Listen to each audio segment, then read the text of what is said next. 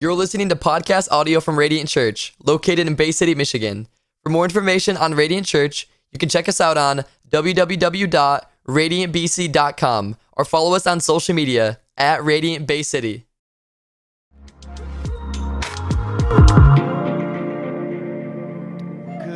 Once again, Radiant Church. Hey, today we have a special guest with us. His name is Nate Meek. He is the worship leader for Radiant Church in Ludington, Michigan, and he has a powerful story of redemption and restoration, wholeness, and healing through the resurrection power of Jesus Christ. You know, right now, our surrounding culture is celebrating Pride Month. Well, how do we, how do we respond to that? Well, here's how we respond we need a message of both truth and grace. We need a message of compassion, yet conviction. And this is what I love about Nate's story is that it encapsulates both of those things in his story. And I'm praying that it's going to minister to you and those who are watching online as well. So listen, would you help make some noise for my friend Nate Meek?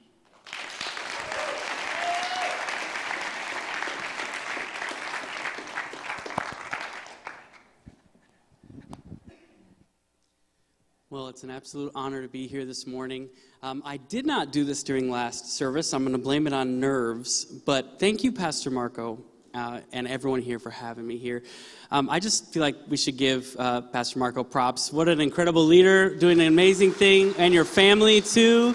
Uh, I'm, I'm amazed at what God is doing here. I'm amazed at the building campaign going on. You know, as a guest who has no context to what's going on whatsoever, I am blown away at what God is doing. So I'm just so grateful to be here. Thank you so much.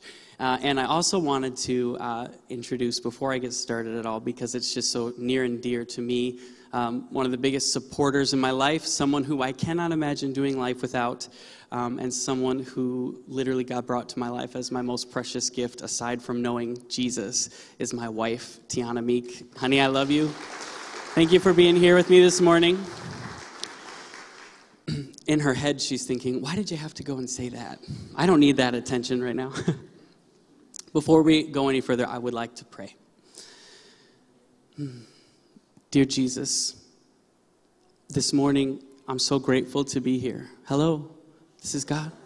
Uh, Lord, I'm so grateful to be here.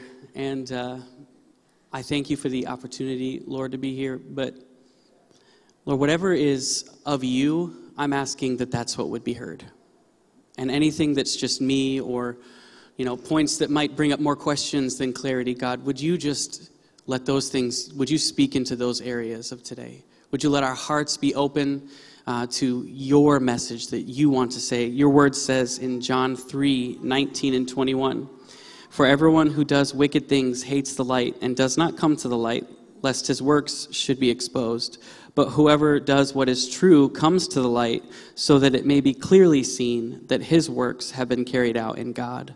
Again, that's John 3 19 through 21. Lord, that is my heart for today.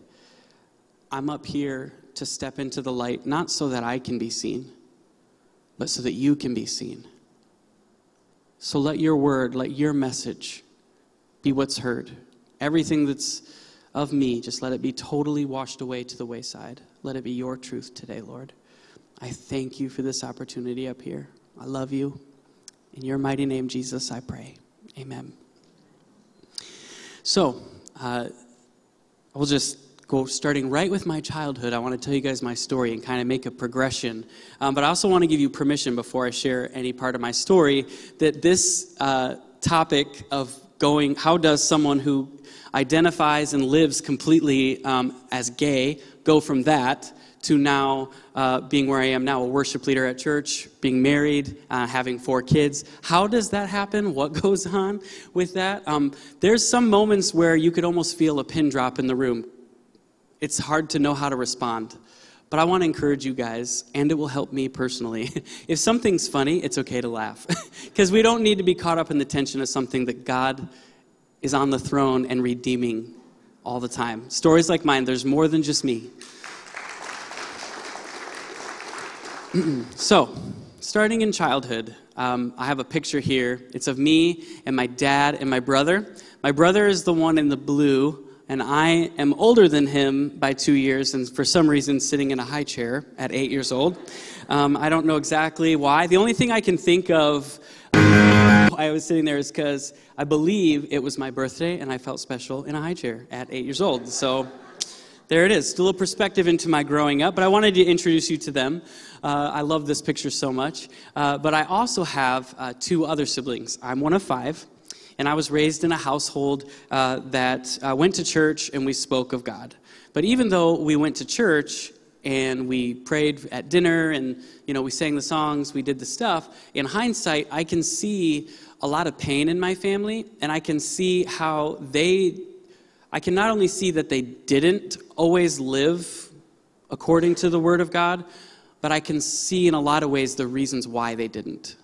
And so I have a lot of empathy, a lot of compassion for them, and I don't hold any unforgiveness against anybody whatsoever because that's just a work that God did in my heart. And I've actually had a lot of conversations with different family members where the relationship is completely redeemed. So I want to say that before I go into too much because I will share about them personally. Like I said, I was raised in the church, and I remember going to church every single Sunday. My grandma often was the driver of getting us there uh, when I, under the age of 10. And uh, every single Sunday when I went to church, I got saved again. How many of you grew up Baptist like I did? Yes, the chuckles, affirmation that you guys know what I'm talking about. Uh, I love that. I remember walking through the woods and seeing like the sky and the trees and just everything and just looking up and going, God, I love you. I know that you're real. And I ask God forgiveness today for any sin that I have ever committed. You know, if I looked at my brother wrong, like I was just really conscious of the fact that, like, wanting to please God, you know? And so uh, as a kid, that's kind of how I was. But around age three, my mom and my dad, uh, biological mom, biological dad divorced. And it was at that time my mom was remarried, and so I had an encounter with someone else my own age, um, a sexual encounter, and it changed my life forever. A door was opened. I remember after that encounter happened, um, we actually got on our knees and we asked God for forgiveness. The parents had left to go to the gas station, but we lived in the country, so it was like six country blocks away, which is like, you know, 10 miles. and so they were gone for a while, and while they were gone, this thing happened. And we asked God for forgiveness after it was done because I just felt so strongly to ask God for forgiveness. And I remember feeling consciously and spiritually aware that I was forgiven. Consciously, because I knew the written word. I, I was taught that when you ask God for forgiveness, He'll forgive you. But also that um, I felt the reality of God forgiving, but that door had been opened, and I didn't know how to manage it beyond just asking for forgiveness. And I didn't know how to talk about it either. And so that pain went unresolved for some time.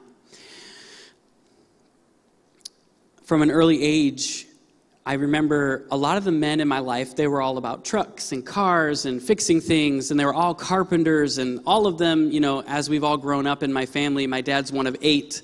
Our immediate family has about 92 people in it, roughly that number, just my dad and his siblings and their kids and their kids. So within that context, I'm the smallest guy I'm the, and I'm, you know, all about music and I want to go smell the flowers as a kid, you know, and be outside and be in nature. And they're all like in the garage and doing all that stuff. And so there was not a natural common interest. And because of that, you know, the, my family, I knew they loved me, but they, especially the guys, would make fun of me.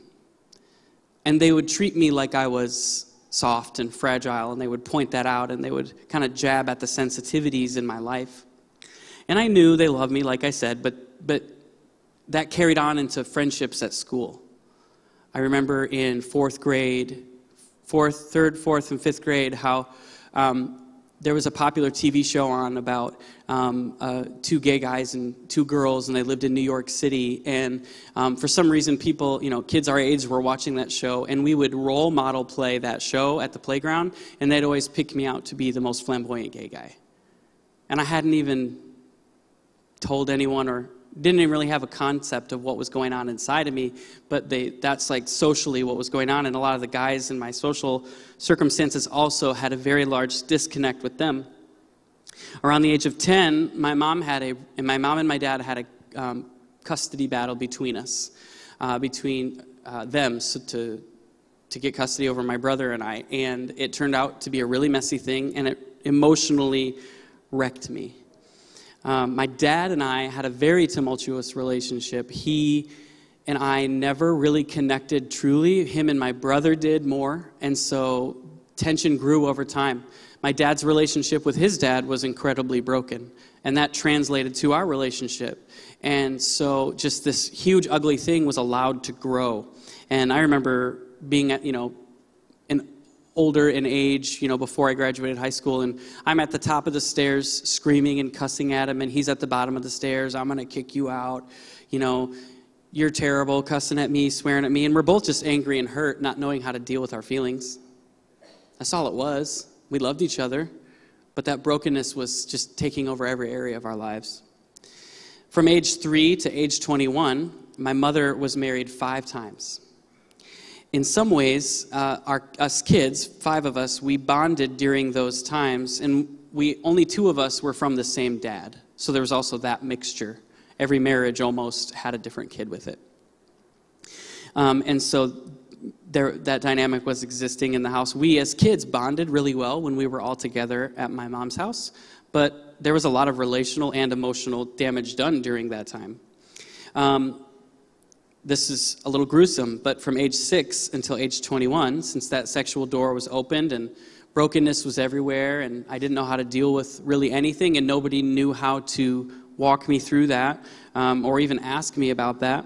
Um, I was sexually involved with other boys, my own age. I began to seek out the viewing of pornography on a regular basis in eighth grade.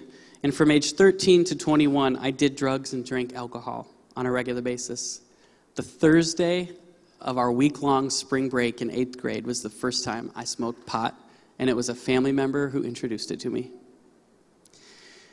I began shutting down from my family because all that pain was there and what I was really doing and what I was what was going on in my secret life and in my internal life, I kept it to myself.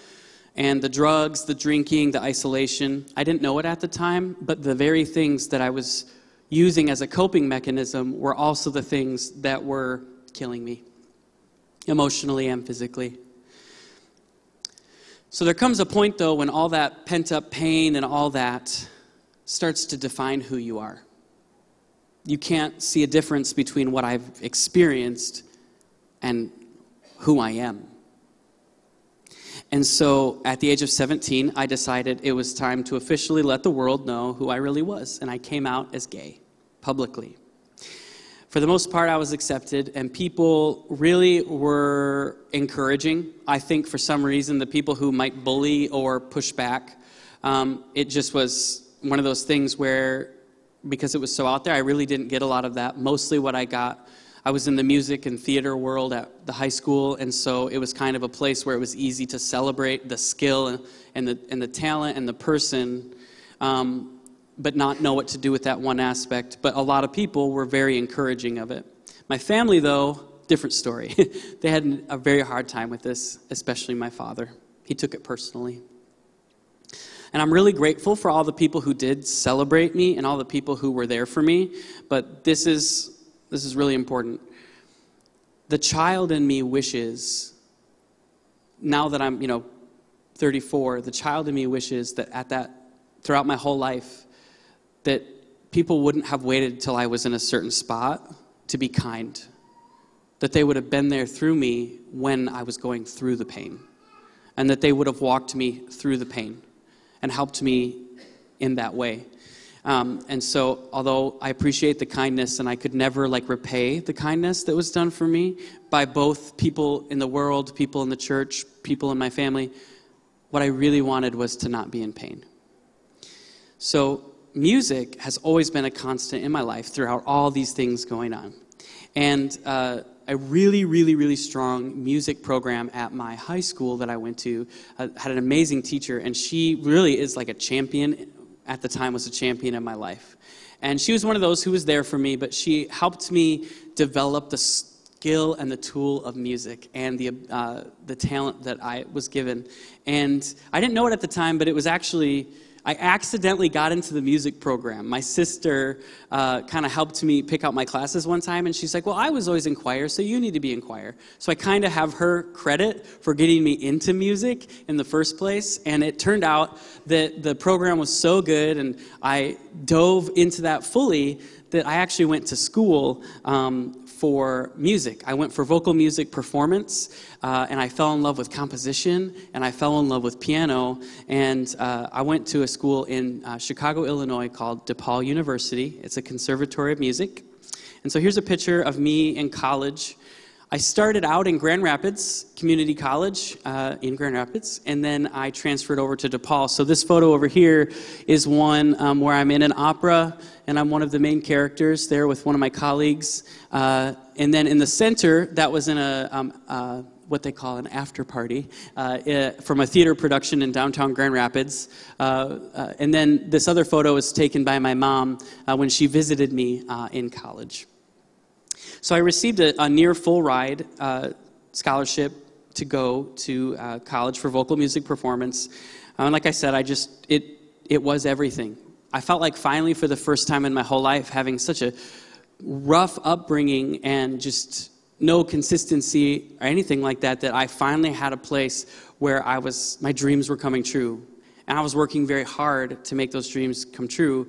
But it was when I was in college that everything really truly started to fall apart. All that pain doesn't just go away. And even though I had some skills and some sort of work ethic, I really didn't have enough character to sustain myself in college. It's funny, I was on the dean's list, and yet at the same time, I couldn't hold a job or pay my bills, and so everything fell apart. Just before everything fell apart, though, my mom came to visit me. And here's a picture of my mom uh, and I. She's so proud. She loves me so much. Uh, this is right out at the, the main entrance of the School of Music at the school I went to. But uh, she, uh, side note, my mom actually passed away in uh, 2017. Uh, and you're going to hear all the wonderful things that she was able to do. and it's actually because of her that I'm here today, able to tell you this story, because of her prayer life. So um, it's not all doom and gloom.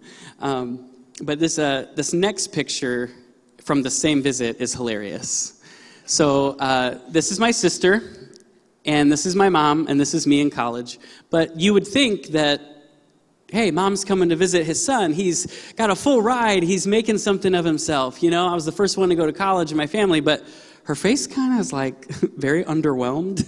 And I think it's hilarious. Uh, the reason it's funny, though, is because the person who's taking the photo is my boyfriend. I think that's pretty funny. Um, I'm just saying. Uh, but it, the reason it's funny is because, like, it's like through gritted teeth, she's almost saying, "My boyfriend's taking my photo. I don't know how to smile for this." Like, it's you know, and so it pointed out that even though she's uncomfortable and she, I would say the word peeved, you know, even though she's peeved, she was present, and that's really important for the role that she had in my life. It's important to know also that my mom, she eventually, at this time of my life, had been going to church for a few years and found an incredible amount of healing through pursuing Jesus, through attending the local church, through reading her Bible, through getting with other godly people. And she, um, it was there that she started to realize I need to start praying for my kids.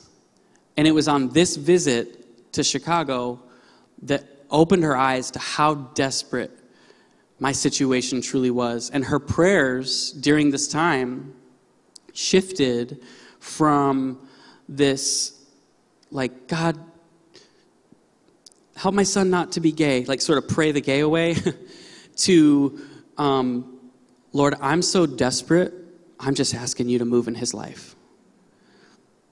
What, I, what I'm fruit of is not fruit of prayers where someone was saying to God, pray the gay away that doesn't really work. But what does work is when you're so desperate for God to move, you actually pray more. It changes the way you pray. The Bible says that the uh, prayers of the righteous avails much.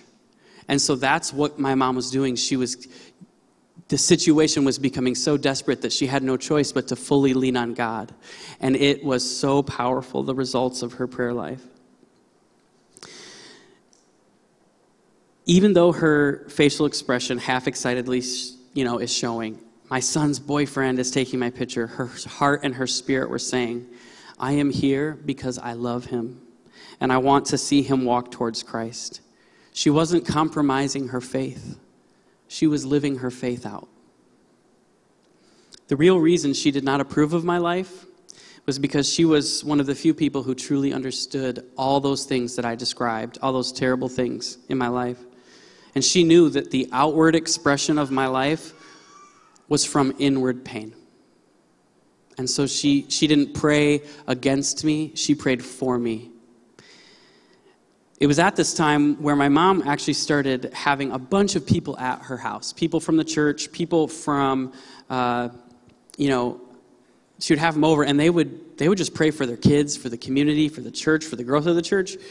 And it was there while she was in that kind of mode where she was becoming so desperate to see God move. She clearly saw how terrible my life was getting between drugs and the lack of finances and just the lifestyle that I was living um, she began to get in her prayer time and she began to hear God say a specific phrase. Here's a clip from social media circa 2010. um, back in that day, Facebook was a little different of a ball game, if you know what I'm saying. So she says, uh, So, like, what's going on, dude? You not answering my texts and it appears you having a hard time? I swear she knew how to, like, had good grammar. Just in this case, it's not so much. Um, she goes, I love you. Remember who you are. It's that phrase, remember who you are. In the desperation of her prayer closet, praying for me, she began to hear God speak on my behalf. And the phrase he gave her was, Remember who you are. And she would just say that to me, even on social media. She would say it to me in text messages. She'd say it to me when we talked on the phone. And I didn't know exactly what it meant, but I did know that it was the warmest, most loving thing I think I may have ever felt up until that time. And it was one of those things that actually began some conversations that we would have over time. She knew that even though I was confident on the outside, that really underneath, I didn't know who I was. I didn't really know the, the value that I had. I really didn't know the value that I had with my mom. I didn't know the value I had with my family, and I did not know the value I was to God. I didn't know that God loved me. I knew, like growing up in church, that God said He did, but I didn't really know. Not in here, not in my heart. While my mom was praying over me, she wasn't praying her fears for me, she wasn't praying her perception. She was praying, she was not praying how she had hoped things would turn out. Because my mom passed away in 2017, I don't have an exact scripture reference for this. But when we were talking after I moved home from college, she um, had a phrase that she would always pray a scripture. And so this is a paraphrased um, scripture here. It says, May he be found in the house of the Lord, singing the Lord's praises all the days of his life. And now I'm a worship leader at a church. And I think that is amazing.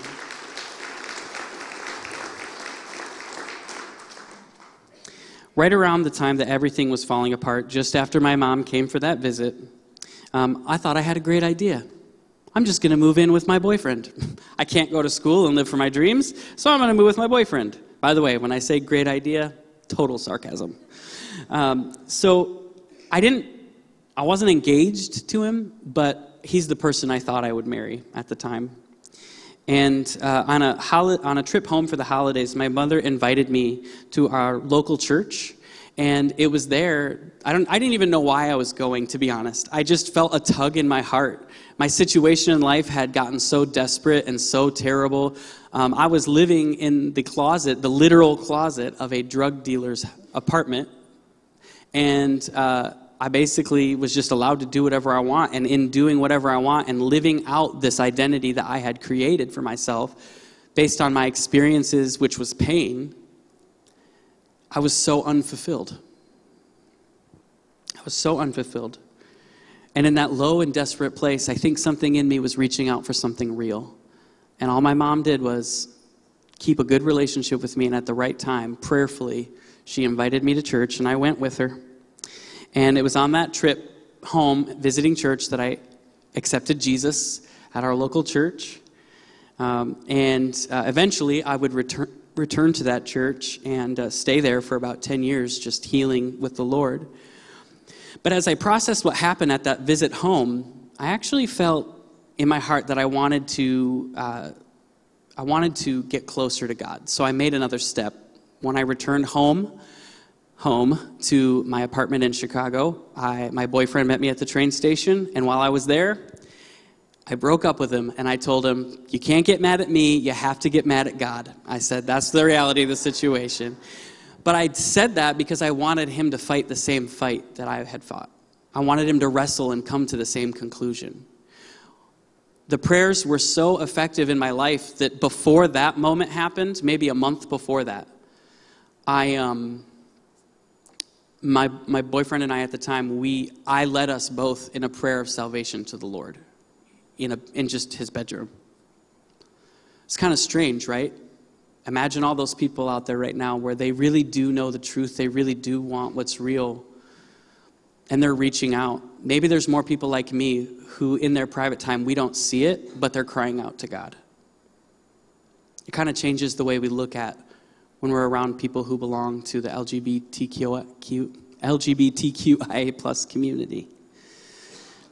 After I broke up with my boyfriend at the time, I um, was all alone. It was the holidays, everyone's gone, and I'm all alone, and I just start cleaning because I'm so frustrated. Like, Lord, what do you want from me? I don't know if you have any stress cleaners in here, but I am definitely a stress cleaner, and still to this day. And so I'm cleaning that, you know, everything frantically. No one's around, and I'm like, what do you want from me? You know, just crying out to God, and you know, very emotionally. Um, and I just all of a sudden, like a snap, it was like the room got super intensely hot. I could feel it on my skin and in my heart and in my mind and in my soul. And I just felt this intense heat. And then I saw a picture in my mind where I saw I was in the palm of God's hands. And I knew what God was trying to tell me.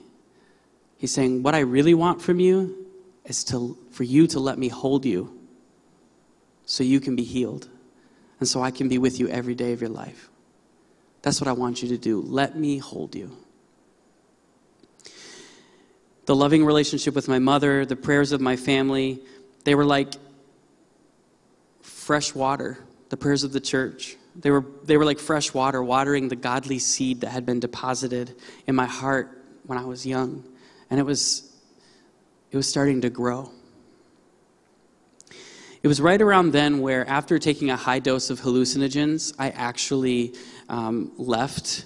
Uh, I, I, got kicked out of my apartment because someone that I was um, doing drugs with broke and vandalized the apartment while we were intoxicated. And I, in a flash, I had nowhere to live in Chicago. I would have been on the streets, but my um, my friend had given me uh, this is a sign of God's provision totally. My friend had given me a key to their apartment for that week because they were leaving to go audition for grad school in another state.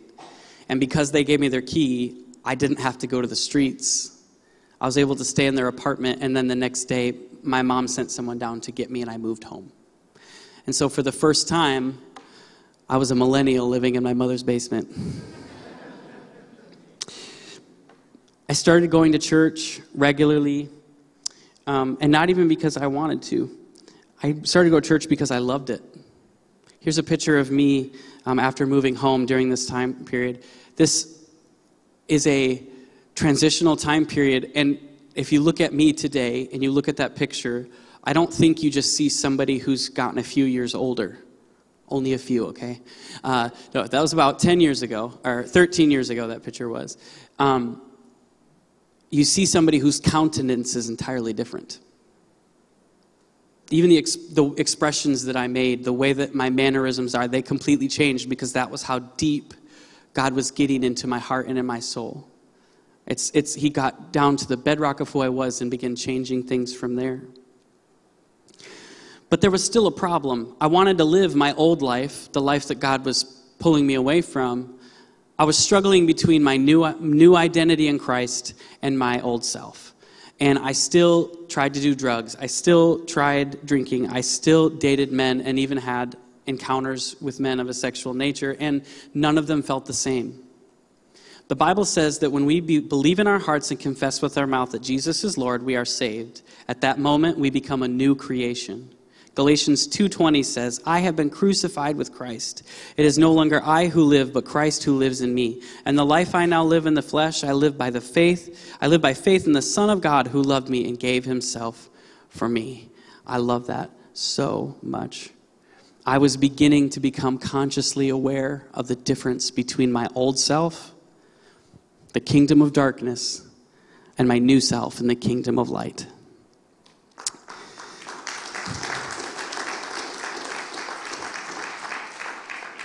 And I think it's important to hear that this is where a key to my story is. It's a shift of perspective, possibly for some. That God never punished me for not being holy like Him. It was when I saw the difference between who I am in Christ and who I am that I made myself to be he didn't punish me. He, he allowed me to see the difference. And what I concluded was the more that I love Jesus, the less I want anything to do with that. Not changing my behavior, not trying to force myself to be a Christian, but just simply the more I love Jesus, the less I love sin. That's what repentance is. So, my whole process from that point to today has been to simply choose Jesus. I took a step further um, and I got baptized and publicly declared that Jesus Christ is my Lord and Savior. Here's a picture of that at the church I grew up in. Praise the Lord. Yes, amen. I grew through Christ centered relationships at my local church. I found amazing friends in these people. We were hungry after church and we wanted more. We were physically hungry, literally, and we were also hungry for more of God. So, hey, go out to eat with your friends after church. And we just opened our Bibles. Here's a picture of us gathering. We were an eclectic group, um, but this was kind of the core of who was there. We were there all the time. Um, and as our spiritual hunger grew, this was at McDonald's, by the way. As our spiritual hunger grew, our clothes shrank. Uh, because we ate at McDonald's all the time. Okay. That was funnier during the first service, so I'm just going to leave that there. That's for there. Um, uh, but God even redeemed the gift of music in my life. Uh, here's a picture of me leading worship um, as an intern at the church I grew up in, um, in Ionia, Michigan. It's actually called Restore Church. It's a Radiant Network church, um, which is how I got connected uh, to uh, Pastor Jerry in Ludington. Um, God's timing, though, is different than ours. I uh, waited 10 years from the point of being saved until being in the full time ministry. And I am in my fifth year of full time ministry. Praise the Lord for that. Thank you, Jesus. And uh, best of all, I know I've introduced her already, but I met the woman I joyfully now call my wife, Tiana Meek. Here's a picture of us on our wedding day, a couple of them. So sweet. I love you, honey. and I'm sorry for everything so far, okay? There it is. I publicly said it. And then together we followed God's voice into growing as a family, and now there are six of us. Here's a picture of our family. Beautiful, beautiful family. Thank you, Jesus. And then uh, my life is the result of repentance from sin, from encountering the real and living God. The thing about repentance we have to remember, though, is that it's easy to get lo- it's easy to get stuck in what we have to change but it's a lot more powerful to focus on where we're going. Repentance is leaving this behind to walk towards Jesus. It's important to remember Jesus is the focus. So, who I am and how I identify today as a son of God, as a man of God, married to my beautiful wife, building a family, serving God's kingdom. This is not a result of behavior modification of any kind or any variation. I have never told God or a person, a pastor, a counselor, or even my wife, or even a close private friend. I've never once said to them, I'm gay and I want to be straight. I have only ever made steps towards Jesus through repentance.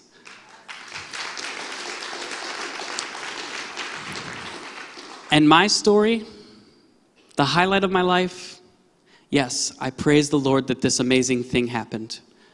But the best thing in my life, and I bet in yours, is going to be when we see Jesus face to face, not the sin that we left. Amen? Thank you, Jesus. Thank you guys for listening to my story. I did a little better on time this service, Pastor Marco, but I uh, want to invite you up. I think we have a few questions we, uh, to go through here together. And thank you, guys.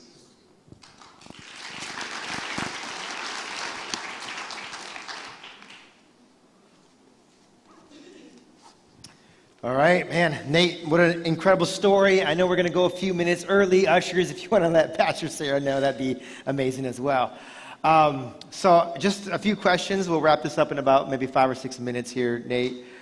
What would you say to the person who has heard your testimony, but now they're offended because you mentioned that really that, uh, or they discovered that God uh, wants them to honor Him with their sexuality?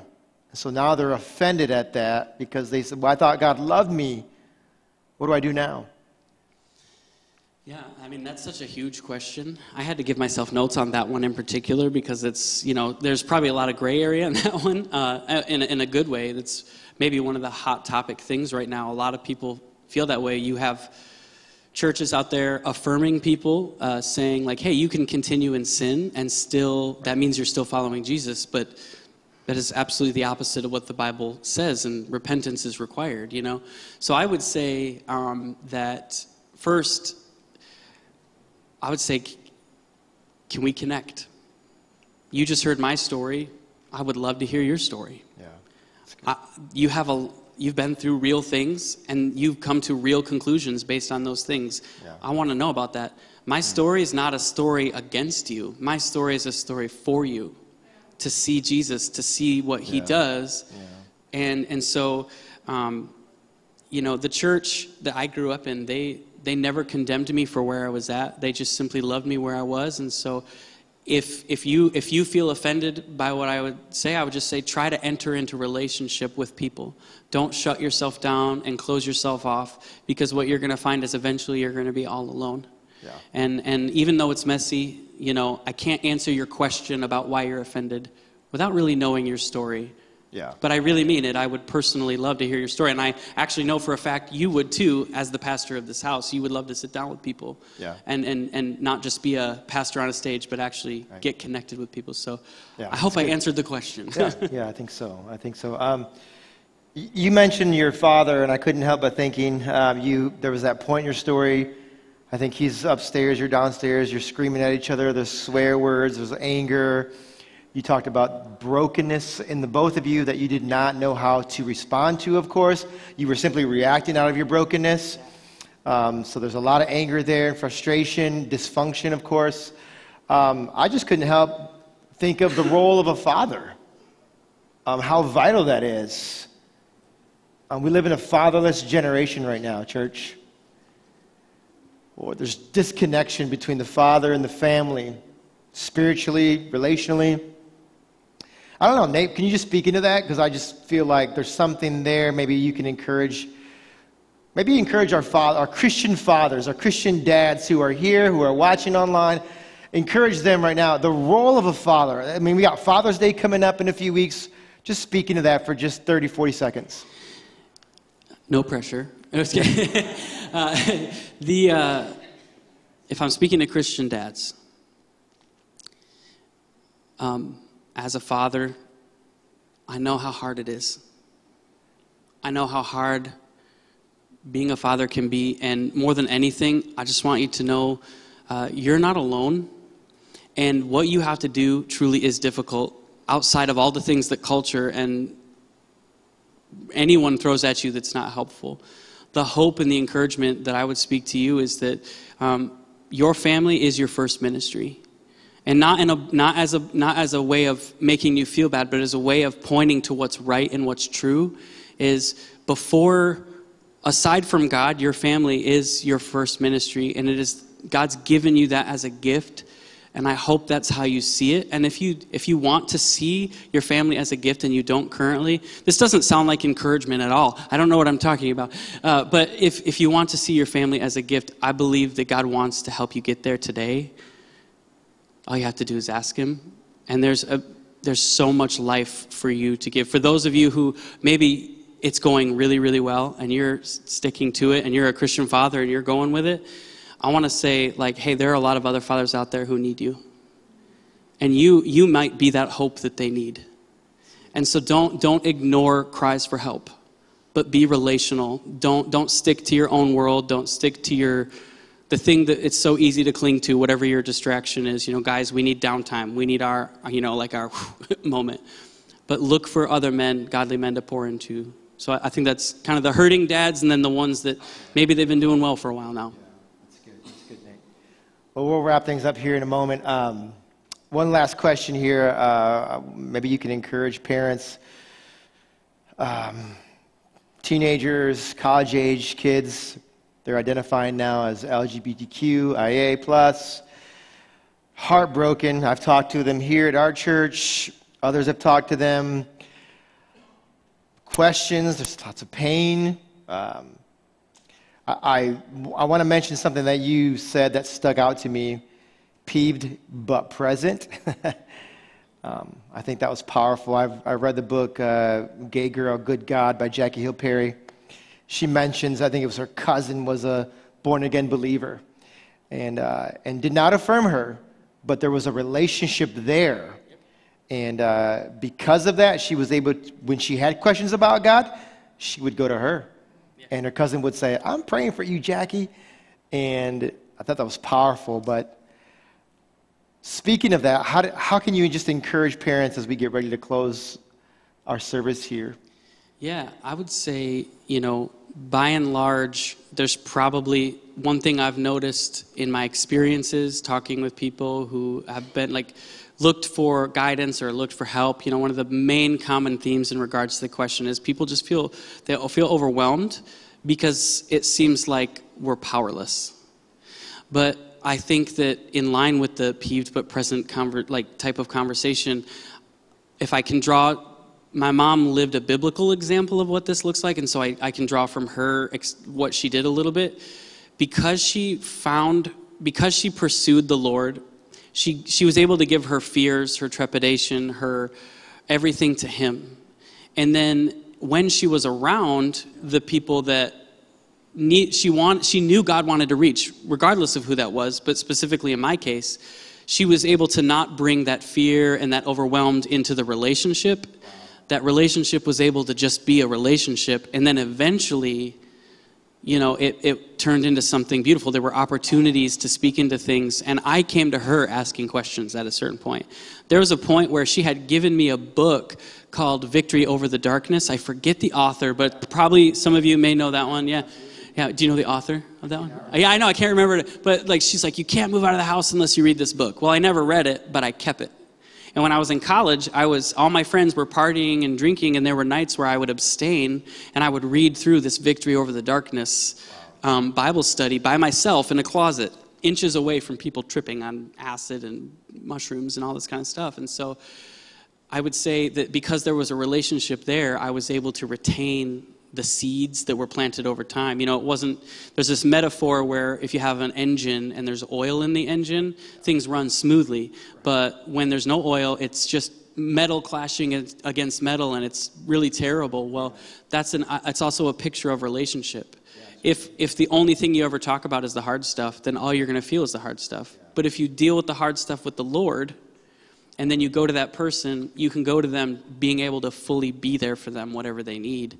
Um, it doesn't mean they walk over you, it doesn't mean you affirm them, it doesn't mean any of that, but whatever the unique need for that specific relationship is, because every relationship is different. Yeah. There's no blanket solution for anybody.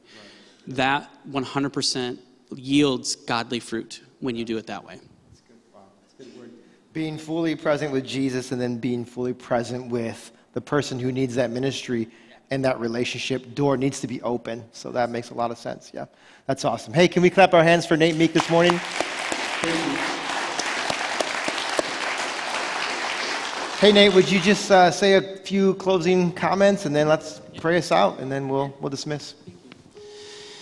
Um, as I was preparing for this, um, again, thank you, Pastor Marco. Thank you for having me out. It, Yeah, it's good to have you here, man. Thank you. It's it's incredible to walk through such a journey. And what I wish I had when I was young is I wish I had someone kind of even though there were godly people all around me that really loved me and they pointed me in the right direction. I wish I just what I always prayed for was someone to show me, like shed some light on the specific thing. I didn't need them to live salvation for me and give me a roadmap. I didn't need that. Just a little bit of hope. It's possible. And I just, I feel like God said to me once, like, hey, you didn't have that, but you're going to be that. You're going to be able to be that to help people be encouraged. And so, in this service, if there's something that has touched your heart, I want to open up the possibility that maybe it's not just about this topic of uh, homosexuality or identity. Maybe there's something in your life that my story resounds with you. I just want to pray for all of us um, that today is an opportunity to get right with the Lord, no matter where your walk is, no matter if you're just beginning, if you're far away, or if you've been walking with the Lord for a very long time. Now is the time. The Bible says, if today, if you hear my voice, do not harden your heart. I want to submit to you that it's the voice of God tugging on your heart. And I also want to pray for hope and encouragement. So, dear Lord, your presence is so beautiful. I love you, Lord. Thank you for being here in this time, in this space, right now. Lord, I pray that our eyes would be open to what repentance really is. It's not simply looking at what's wrong. Repentance comes from seeing you and shunning everything that's not a part of walking with you. It's about turning away from that, whatever that is. If we take it away, Lord, we don't even need to label it anything other than sin. Whatever sin is in our life, God, whatever sin is present, God, we turn away from it right now and we say, Jesus Christ, I love you and you alone. Yes, I'm sorry for all the things. I'm sorry for all the things, God. All the all the trouble, all the trial, all the struggles I've had, the times I've not turned to you and I've turned to the internet, the times I haven't turned to you and I've even looked to another person to validate me or whatever it may be. For that time when I was 8 that I stole gum that I haven't repented for yet. I don't know. Lord, I just help us right now. We turn from those things and we turn to you today and we receive your grace and your fresh mercy right now. The focus is you. It's not what we're leaving behind. The focus is on you, Jesus. And also, God, I pray for hope and encouragement. That the seed that was planted today, Lord, that it would just grow into a beautiful, beautiful, beautiful, beautiful garden that you tend in the lives of all of us, of Bay City, of Midland, and the surrounding areas, God. That this would be known as a place, God, that this would be known as the place right now, today, and forevermore, where Jesus Christ is Lord. The type of sin that people come from, it doesn't matter. It's not about that, it's about Jesus. God, your presence is so thick and so sweet in this place. Help us to stay in this every day. Help hope and encouragement to be our constant guide as we pursue you, Lord. Lord, I thank you. And right now I pray for that one, two, three, four, five, or 20 people, no matter how it is, how many it is, I pray for them that if there are question, questions unanswered or there is tension with what's been said or uh, if there's just something completely unrelated but there's tension god that today that they would not leave here without knowing that your constant and, and powerful and mighty hand is on them and you you want them to know the truth and not be labored and not be burdened. Help them to find the answers that they need from you god Lord, thank you for today. Thank you for this time. Thank you for Radiant Church in Bay City. We love you in Jesus' name. Amen.